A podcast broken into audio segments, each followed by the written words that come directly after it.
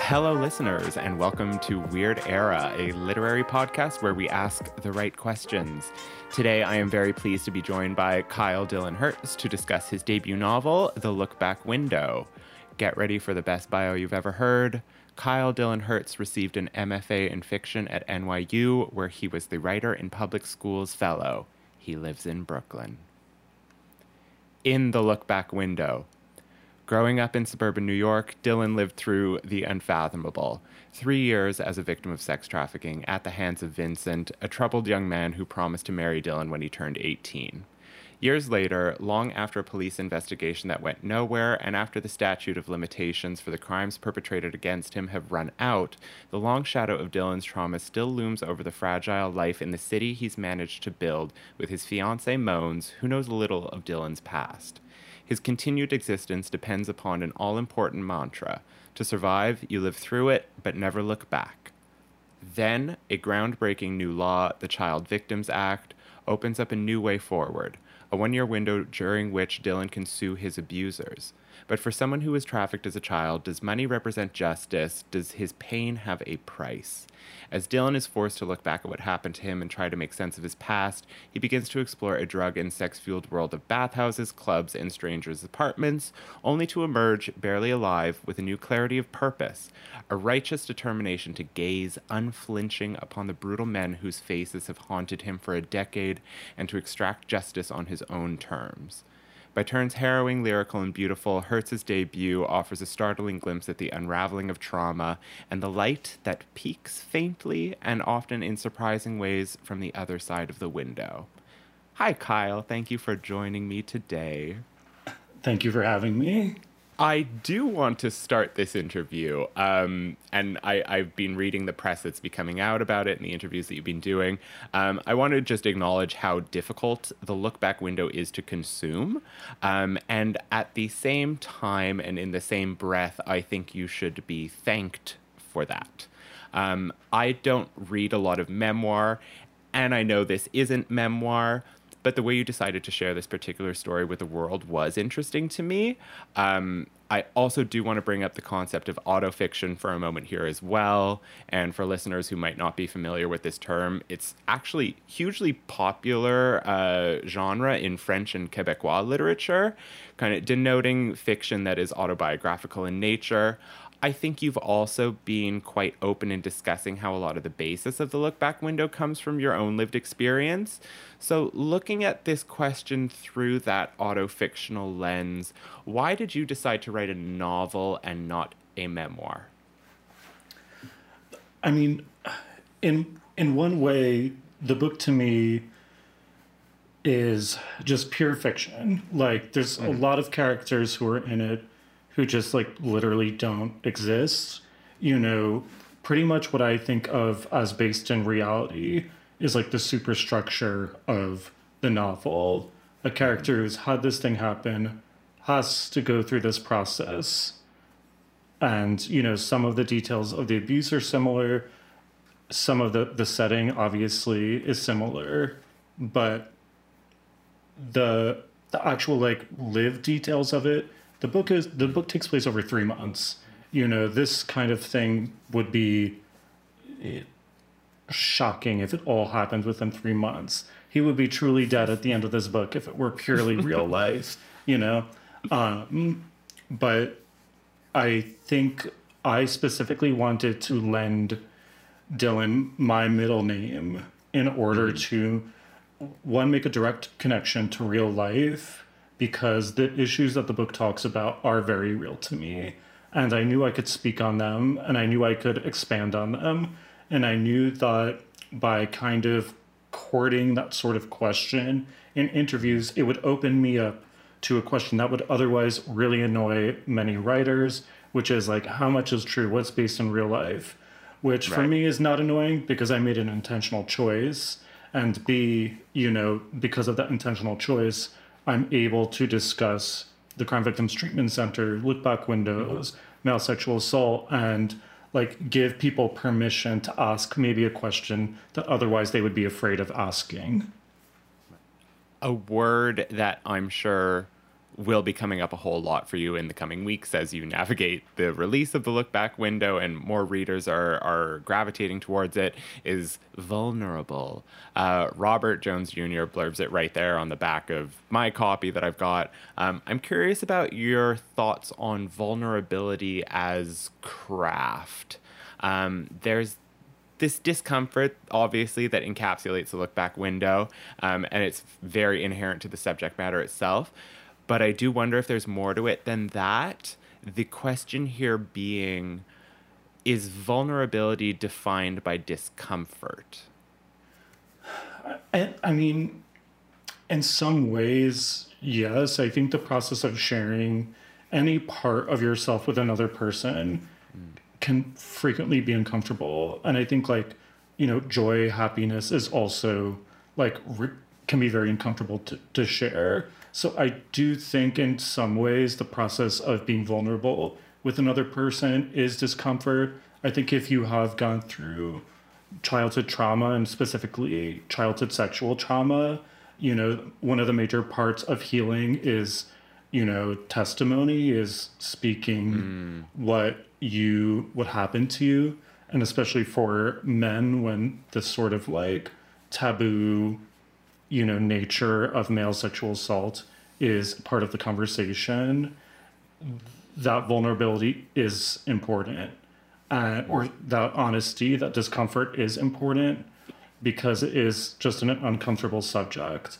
And i think for me as an artist i i value that discomfort because whenever i read these like really shitty books whenever i read these horrible manuscripts in my MFA cohort that you know I, am years out of. Thank God.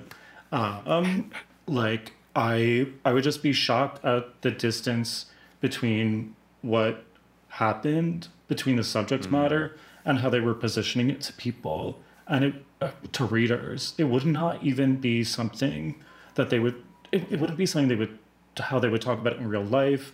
There's this very strange kind of distance that can occur when a when a writer makes a terrible choice, which is how can I make this subject matter palatable to a reader? Where I hmm. think the smarter way to look at it is how can I properly render an experience that can be enthralling to a reader? Because hmm. as you know, as I know, as any of us alive know, we witness extraordinary violence, extraordinary pain, ex- pornography, like you know, worth anything. Mm-hmm. It's it's within our reach. It's all within our vernacular. So why is it that there's this strange tone in books that's kind of like semi-distant, kind of cool? Things go off stage. It's like if you can Google a beheading video and see it in five seconds, if you could see a hardcore gangbang in five seconds, if you're a mom, I went on a family vacation recently, and. Mm-hmm just some of the stuff that was coming up between my mom and my dad and their friends, there's no sort of taboo that really exists so that this bizarre tone that we see in books should exist as well. I don't understand it and I kind of just like refuse to be a part of it. Um, do you think discomfort is always a symptom of vulnerability when you write? In some in some ways, yes, because I think that like, I mean, this is a dumb analogy, but like you you take Molly and it tastes terrible, bef- you know, before the before you can like get to that euphoric moment. And I think like the part of the discomfort is that you are looking for relief, right? Like any, mm. there's, I'm like struggling to find some kind of like zone where there isn't an aspect to any confession, to any story that does not involve a bit of discomfort. Because what are you relieving then if you don't have that? Mm-hmm. Does that make sense? Yeah. Oh, yeah, yeah, yeah. Keep going. I, I mean, I don't, I really think that's it. Like, I, it's hard during talking about this book because in some ways, like, there's a lot of things this book was written in many ways in response to other books that I really, really don't like because I just like it wasn't just my MFA cohort, and in some ways I'm just making fun of them. I love most of them, half of them, a third of them, and it's bizarre to me that in literary fiction there is still some kind of burden on a narrator to mm. people. I don't even want to use the term "be likable" because that's not it. Um, because we've had all these tired, boring discussions of kind of narrator being likable. It's it's still not that to me. It's something deeper, which is like, you know, how can a narrator be parental? I think that's I think a lot of people, a lot of readers, and a, require a sort of parental withholding of material by narrators when you and your best friends y'all can pretty much say anything you want to each other and there's no kind of there's no real withholding. And it, for me those are the books i like when you have this sort of immediate intimacy with a narrator which to me also means you have that discomfort. Like you have someone like mm-hmm. expressing something imperfectly. You are under the spell of a narrative which in many ways is a sleight of hand which i prefer when you when they leave that discomfort part in. Because otherwise I know the mechanics of real life, so I know what's right. being left out when it's fed to me. And right. I don't like being treated like I'm stupid, and I certainly don't like being treated like your child. So you do something really interesting with Dylan, um, especially it, it, really comes out like right in the middle, in the meat of the book, um, where he really starts existing in this liminal time space. Um, he's both living through what happened to him 13 years ago, and simultaneously, he's living in this future that he sees without his fiance. Um, and time just becomes this really fluid thing to him. Um, a great line quote, I wanted to step into the room and say, We can stop pretending. I have moved far beyond this place. I loved it for a time, yet I am in the future, and this is my past. The question here being what makes the present so easy to ignore? I think it's less easy to ignore and more like harder to actually experience. And mm. I think we all struggle with obviously being present, but of course, on like a deeper level, for someone who struggles with um, sp- very specifically violent trauma and is still kind of in the midst of it, you know, the events of your life are disordered. And the way that you sort of, you know, go through life is in some ways avoiding triggers, in some ways actively seeking them out. Mm. One of one of the reasons why it, you know, online versions of PTSD or, or any kind of narrative medium of PTSD that you can kind of tell when they're bullshit because one of the major symptoms for actually having it, being an active throes to it, is a yes, avoiding triggers, but also like traumatic reenactments. So right. when you kind of have these people or these mediums discussing PTSD and it's like only like occasionally being triggered, you know, that's just there's like 10 symptoms of PTSD. If you only have that one, you're probably healed from it. You know, that's that's not the full story. So when especially like I like quit the I recently got back onto Twitter because of the book and just whatever. Same thing with mm-hmm. Instagram. But I like quit all that stuff for a long time because I used to be really, really frustrated by encountering people claiming these identities of these traumatic identities where they would lock onto one symptom and be like this is this is it this is my ptsd this is you know because of this thing that happened. And i you know i went to the i have been in treatment for cptsd for many many years. I have multiple friends who have ptsd and if you just had this once if any of us had this one symptom we would be pretty fucking relieved. But mm-hmm. because it's much deeper than that like i was saying like your question which is what why is the present so hard to experience because it is not just that you are trying to avoid the past, you are also trying to re-encounter it constantly. And this pull is not is how do I escape it? How do I go toward it? And when you're not fully conscious of the things that make you do that, you're just walked left and right. And of course, you're not going to be able to be present for yourself, your partner. You're not going to know when to eat. You're not going to know when you're hungry. And that's part of the journey of this book is to sort of this book on healing from violent trauma is okay let me order the events of the past let me figure out what it is that i want let me figure out how i can control myself and enter a space where for most of the time i have forward motion rather than mm. you know constantly having a pool you know things shattered and the ball's going all different directions that's not a right. fun way to live I actually tend to ask this next question specifically to writers of horror, um, which I guess now that I'm saying it, this book could be defined as. Um, but the answers always really intrigue me, so I'm curious about yours. Um, where is the line for you between writing something that can be re traumatizing and something that can be healing? Writing for me is the one genre where I, I really have a very difficult time being triggered by it.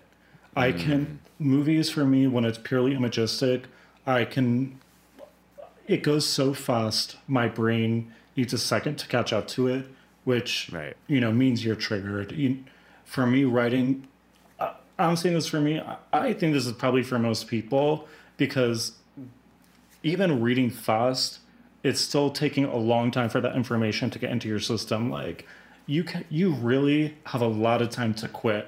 You, once you start seeing certain words, you're just, it's just like, baby, come on, like close the book. It, exactly. So, uh, I think I have a near endless ability, and I honestly think most people have a near endless capacity with writing because it is one of the only things that you can choose to quit in real time. Hmm. One of the reasons why I do kind of and also uh, the other part of that is when you go through trauma therapy when you go you know this thing about being triggered you, the way to heal from trauma is you encounter triggers. You you know you purposefully in a safe environment encounter them. It's not the mm-hmm. opposite that you kind of read online sometimes where it's like oh i have to avoid the triggers. No no that's that's because you're not in treatment. That's because you're not maybe in a safe place. You know go get those things. But the none of there is no specialist that's like oh you must all to to heal from this you know you must not ever be triggered. No you have to be triggered. You must right. encounter these things to work through them. So for me part of the explicit nature of my book because in some ways in earlier drafts i thought of this book as really explicitly showing people how you heal from violent trauma from sexual mm-hmm. abuse. And that means it's going to be explicit because this is not a a book where you know the guy dies at the end. It's like this is not you know this is not one of those trauma narratives where it's like oh no this bad thing happens to you and you're fucked. No, this is a this is a novel that yes is explicit, yes is violent, yes has moments of horror, but that I think unlike a lot of other literature that deals with these subjects explicitly shows you about 20 ways that you could handle this material, that you can handle your life, and that ends with you in a better place. Did you know that the end product was going to offer those kinds of insights? What brought you to that is, I think, what I'm trying to ask. Yes, I always was going to do that. I mean, I, mm. again, because I was in treatment for in trauma therapy during this, and one of the big things that I discovered, because let's, I don't know, when I, let's say it was four years ago that I mm-hmm. really entered the Crime Victims Treatment Center, which in New York, if you're the victim of violent crime, you your therapy is free. Actually, all over America, which is something I learned during this process, which some interview person asked me like, "Oh, what? Why isn't there more stuff like the Crime Victims Treatment Center?" And I was like, "I don't know. It pisses me off that there's not." And then I had a moment where I was like, okay, Kyle, like, you're not that smart. Like, ask an expert. So I called up the person who runs the Crime Victims Treatment Center. And they said, okay, well, in America, because of this victims bill, you call this number, and within two hours, there is a treatment center where you can be treated for free. Uh, that blew my mind because, yeah. uh, like, most of my life, I've been struggling. No one ever offered me that. And I've I right. lived in multiple different states. I have all these friends, and we've all been, you know, we've been through it, and there's not one of us that has been offered this service, and yet it's law. Yeah, it's part, it's mm-hmm. the law of the land. It's everywhere, and I think what. So to answer your question, like when I entered this program and I started to see my life change, my life changed dramatically and quickly and for the better. It became mm-hmm. really important to me to create and sustain a narrative that is still interesting, that is still tense, that but that offers the techniques of trauma therapy in a manner that is consistent with real life, in a manner that's consistent with healing, because any one of us can write a book where someone gets specifically where like, you know, someone gets raped and they kill themselves, where someone gets a drug addiction and they kill themselves, you know? Yeah, we've all read Hanya Yanagihara. That doesn't necessarily translate to real life and real help, right? Yeah, and for some people it does, you know, like for some there are some people who just don't and don't have good lives and that's a structural issue in, in a lot of ways, which is like how how does everyone not know that how do, how was I not told 10 years before I ended up in treatment that I could have had it? It makes me pissed off. It makes me pissed mm-hmm. off for a lot of people that I care about who have really really struggled and you know part of the reason why people love a little life is uh, I also do like a little life, you know, I'm not shitting on it in that regard, but part of the reason they love it is the deep well of feeling and I hmm. think I think people do like to feel a little bit above the material they're reading sometimes. And so they like to feel like their life is a little better than Jude's, even though Jude is the character they purport to identify most with. I don't I don't think it's that fully. I think I think more likely it is that at least I am better than this person who I identify with. Like at least I am better off than I could have been if I made different choices. And yeah. that's kind of like a nasty feeling as as a reader to have. Um, but it's a deep feeling and it's a feeling that makes you feel a lot. I think my book does offer similar extremities. It just similar extremes. It just doesn't offer Dylan never lets you feel better than him ever. And that is by design. It's so interesting. Just this podcast, a lot of the time, I don't know if I'm going to keep this in or not, but like, you've already made me think differently about the book that I just read and wrote an entire interview about. You know, it, it, but it, it, it's it's fascinating getting these answers from you because it makes this book specifically seem much more like a gift than anything else. And that's very cool.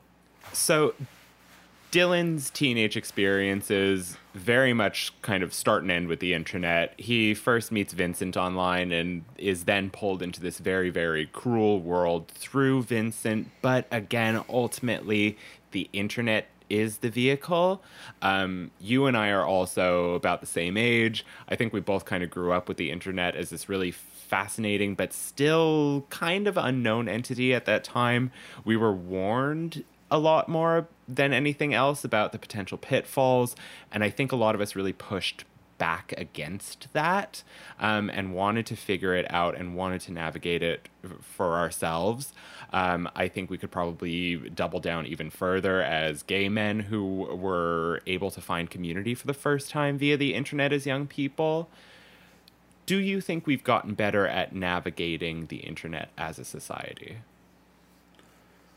I mean, I I don't. I mean, I think we're just as ignorant as ever. Like, and I really truly believe that. Just it's been a, you know, you're you are once you are young, you are you have this idealism in your mind. You are like, I am never going to, I'm never going to do anything immoral. And then we're, you know, I'm on my Apple computer you know, probably wearing something that was made in, you know, a slave factory that some Instagram TikToker, you know, with her BBL is saying like, oh, it's okay. You know, I don't think in many ways like I, I, I don't.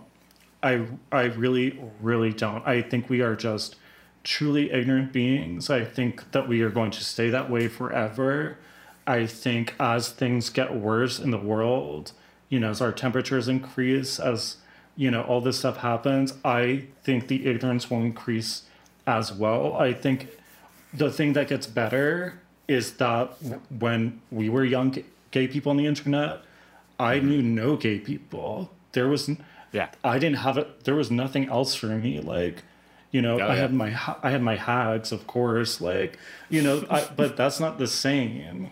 And I think what I think the internet use will always, you know, involve a good amount of ignorance. But I think hopefully, like as more as like there's a greater queer community that exists in in larger spaces that you will certain people will be forced less into spaces where they just will be taken advantage of and that to me is the hopeful part To get even a bit more specific in that question, do you think we've gotten better at navigating uh, gay community? i'm really not a negative person. I'm actually like quite a positive person. I my life is like really just in general filled with joy. Mm-hmm. Mm-hmm. I just i'm like really rubbed the wrong way by the internet in general.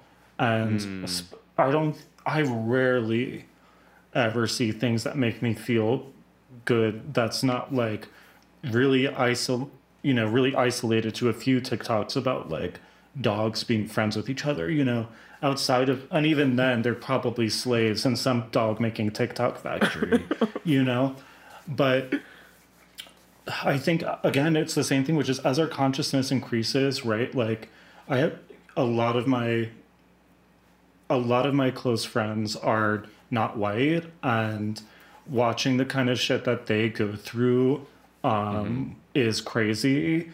Not because it's so shocking, but because uh, the internet finds novel ways to make one person feel worse than other people.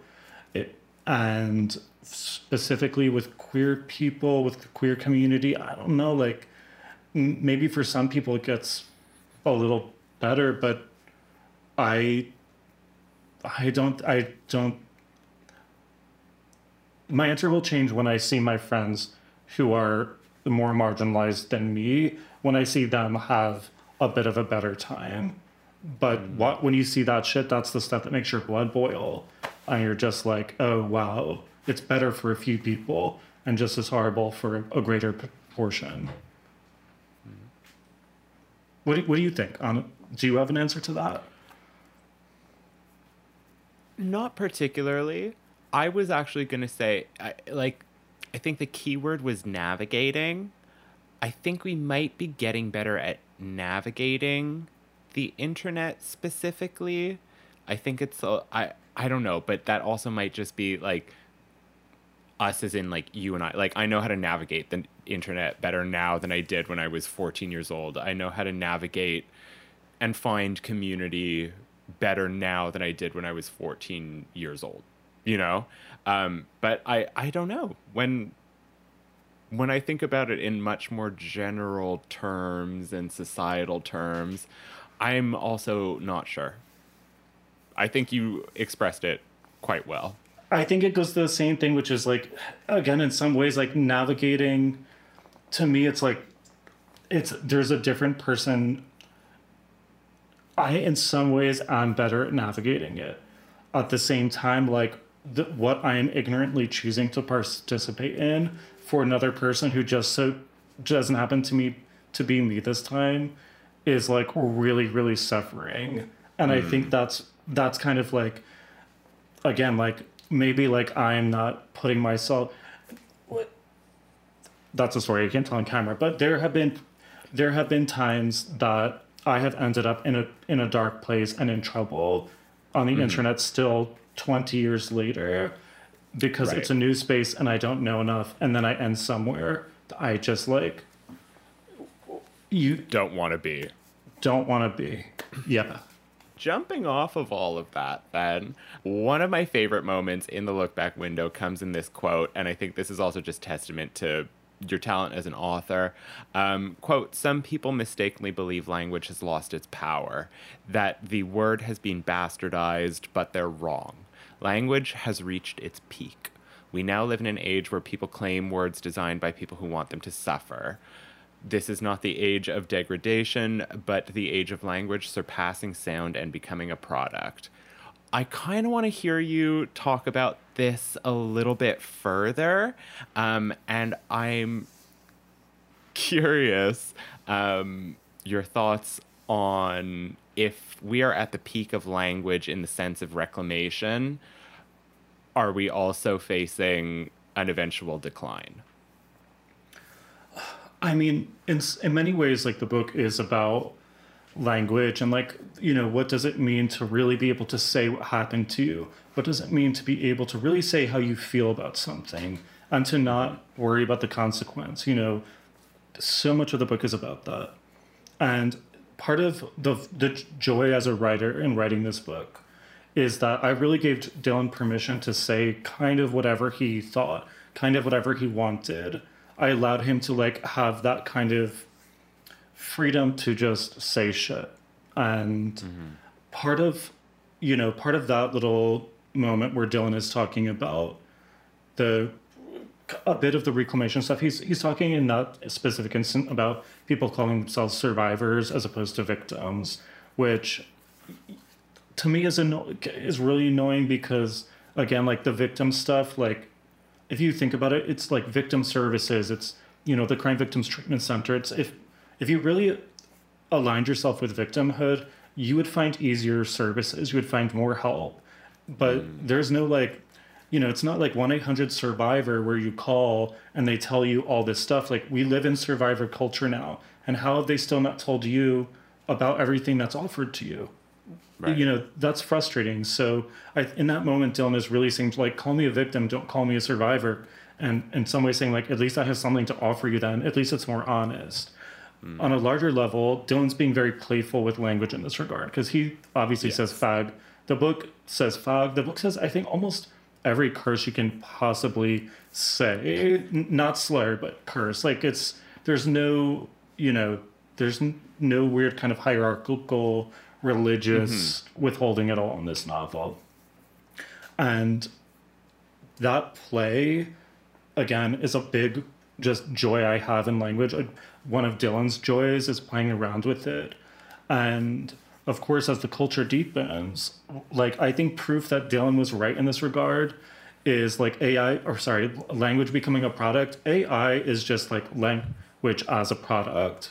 Now that, mm-hmm. you know, mm-hmm. I even tell my students, like, because I, I teach, and the AI thing became a thing this past semester. And I, I always say to them, first of all, I don't believe in grading as a teacher. I don't grade at all that you walk into my class, you get an A.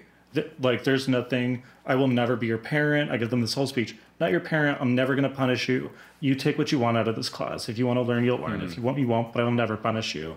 And part, then this whole fucking like AI thing happens, and all these teachers are flipping out. And I'm just like, I say to my, my students the first day, like, I like literally just don't want to read an AI essay. Um, I, I'm like, I don't, I literally don't care if you fulfill the assignment. Like please just don't make me read this thing. Because mm. there is something about it that feels there is something about the language of it that just doesn't feel as alive that you can't kind of clock. And that just like isn't fun. That's that's just language as a product. And i don't i don't choose to like be a part of that you know? Um right.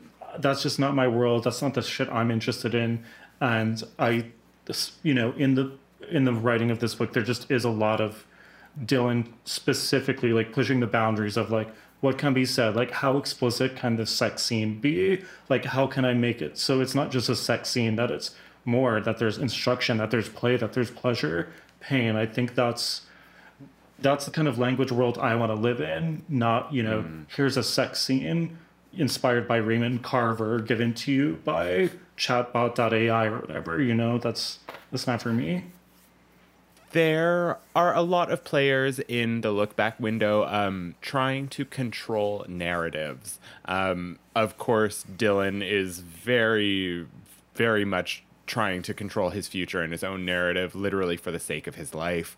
Um, Moans, in particular, can come across as well intentioned, but at the end of the day, is prepared to do things like privately threaten Dylan's therapist for malpractice and secretly microdose him. Um, Dylan literally says to Matan, his therapist, at one point, quote, it's a control thing when the therapist is questioning Moan's intentions. Um, this is a big question, but I do kind of want to hear your thoughts. How do we reclaim narratives when others are willing to do anything to hijack them? I mean, my answer from life is like be angry. One of the biggest the biggest ways that I learned how to really heal, really like be present, really be able to to be the person that I am for the people that I love.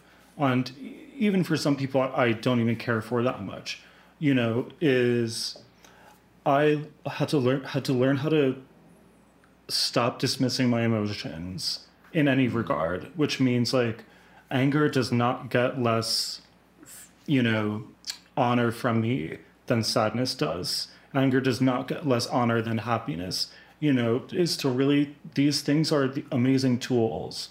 And when you dismiss one that is potentially culturally and, you know, not kosher like anger, you're really, really eliminating one of the major, you know, biological, historical, genealogical tools that our you know shitty little ancestors w- walking around with fire gave us.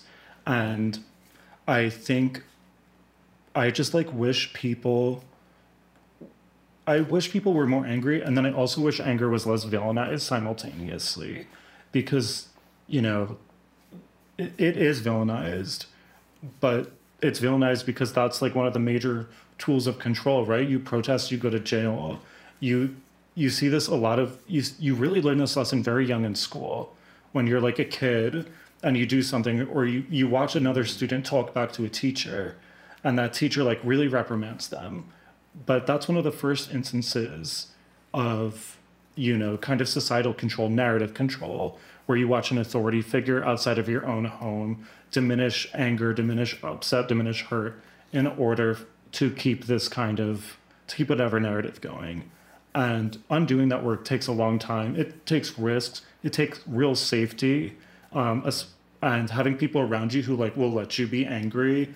By which I don't mean like breaking shit everywhere, or, which occasionally could even happen. Honestly, like break a dish, break a glass. Like it's a what's the worst thing that happens if you unlearning the ways that the world has really controlled you does require making mistakes and it does require people around you being able to see through a, a bad moment.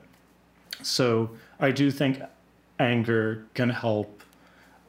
I think get people to not have, you know, to not let the ulterior narratives control them or exist, and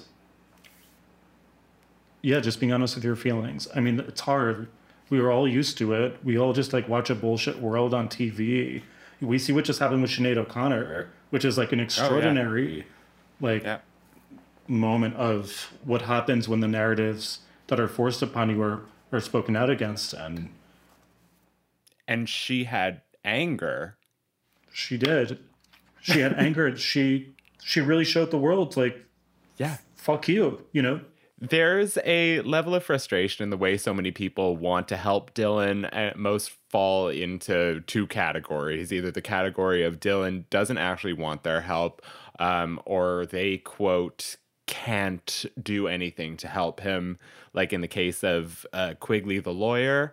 I do also want to highlight a line from Alexander here quote, a feeling of helplessness while searching for help is not a feeling that passes easy do you think at the end of the day that we can only ever help ourselves? No, I mean, and yes and no. Um, you can very easily help another person. I would not be here without the help of very specific people who sh- helped me in concrete ways. I mean, I wouldn't be here if the th- the therapy programs, the, the Crime Victims Treatment Center, wasn't free because I could never have mm. afforded it. I would still Right. be doing insane things, being walked around by things that happened to me decades ago. I literally would not be here because I'd done the paid therapy thing. It didn't work. Like I couldn't accept it. I literally, I mean, that's another. I don't think that's in the book, but that was a big part of it for me, which is just like I could never trust someone who I had to pay for. There was no world, no help that they could ever give me where I would fully trust them if money was involved, because you just can't. Anyway, there are a million ways you can help a person. I think that it does often require a ton of different people trying to help someone. I think it requires helping in little ways, you know, like every person like adds something and it I it does require a bit of selflessness. It requires like wanting to help someone for their sake and not, you know, because you want to be involved with it. Because there's we all know people who like will kind of help you as long as it somehow benefits them.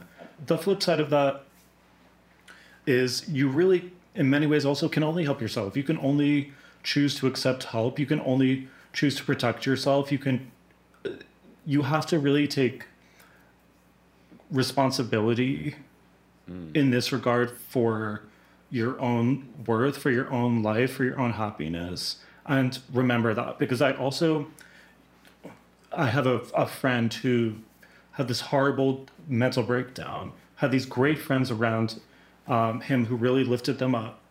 And then for years after, you know, some of his friends or his, you know, mother would be like, oh, you know, they saved you. And that shit pisses me off because you save yourself at the end of the day. People can help, but there is really, unless it is a doctor sewing you up, like you save yourself, you choose to be better, you choose to get help, you- choose all these things.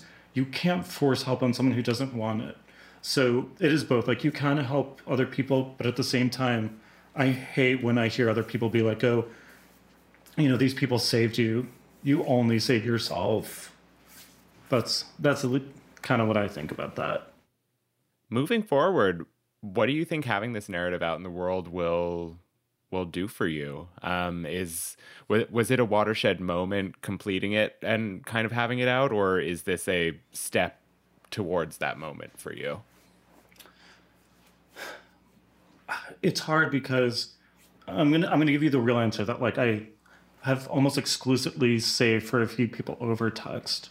In many mm-hmm. ways, the book being out in the world means so very little to me.